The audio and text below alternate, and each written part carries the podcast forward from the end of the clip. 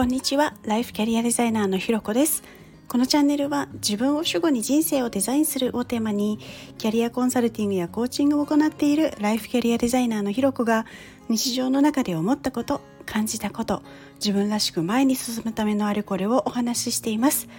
今日も耳を傾けてくださってありがとうございます。今日は健康は運動食事睡眠だけじゃないというテーマでお話をしたいと思います。皆さんは健康になるために意識するとかセルフケアみたいなことを考えるとどんなことが浮かんだりしますか？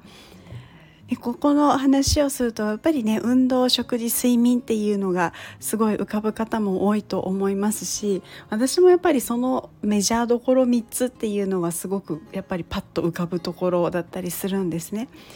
でなんですけれど実はですねあの私の友達がのホリスティックヘルスコーチっていうのをやっていてで私もその彼女のプログラムに今参加してるんですね。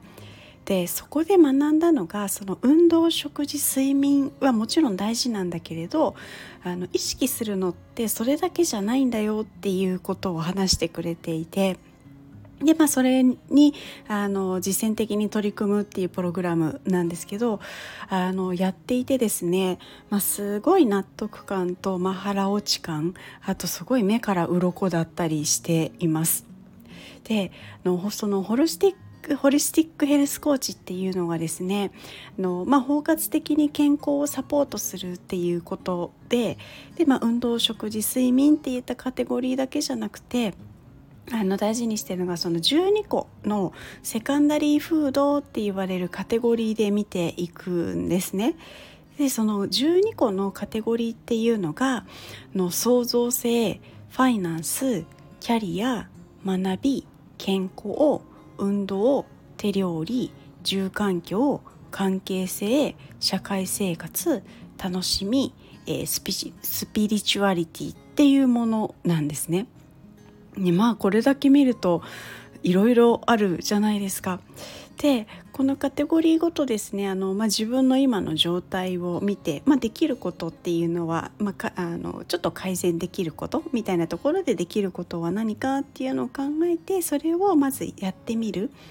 でそれをやってみてあの、まあ、変化を振り返ったり、まあ、できなかったっていうこともあるんですけど、まあ、それもあのちょっと振り返ってみるみたいな感じでやってるんですが。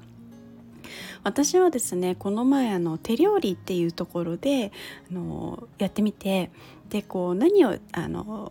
ちょっとやってみたかというとあの盛り付けの彩りとか見栄えっていうのを少し意識してみることをしてみたんですね。でも本当そんなあのちっちゃなところで全然 OK だったりします。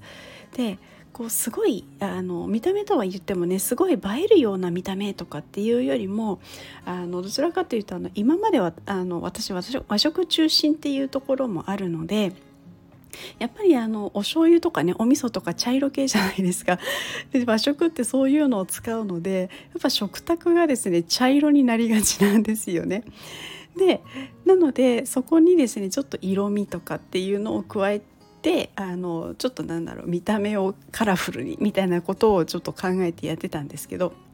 まあ、それこそですねあのミニトマトを添えてみたりとかあと上からごま振ってみたりとかあとはあのお皿自体にちょっとこうあの絵柄とかね色がついているものを使ってみたりみたいなところでちょっと小さな工夫をしてみたんですそしたらあのいつもね自分で作って茶色系だと、まあ、自分で作ってるし味見もしてるから、まあ、なんとなくこう何て言うのかな人が作ってくれたものがパッて出てきてわあ美味しそうみたいなワクワク感ってやっぱあんまりなかったんですよね。なんだけどあのちょっとその見た目っていうものを意識してお皿どれにしようかなとかこの上に何をなんか添えたらとか何を振ったらなんか綺麗になるかなみたいなのも考えるのも含めてですねこう見た目がちょっと変わっていくことがちょっと楽しくてこうなんか美味しそうな感じになっていくのでなんか作ってる私自身もその食事作る過程から食事っていうものがなんかすごい楽しいというかなんかそういうワクワク感が生まれてでそのワクワク感が食事の時間だけではなくてなんかこう他のところでもなんかいい影響となってなんか出てるんじゃないかななんていう感覚があったんですね。でこういうのをですねいくつかそのね12号のプライマリーフードで経験をしていくうちになんかあのまあいろいろ気づくこと感じることはあるんだろうななんていうことを思っていたりします。でね、自分を元気にするとか自分を大事にするっていうとやっぱりすごく大きなことっていうのもね考えがちなんですけれどこういう本当些細なことでもつながるっていうことをすごく今実感しながら学んでいます。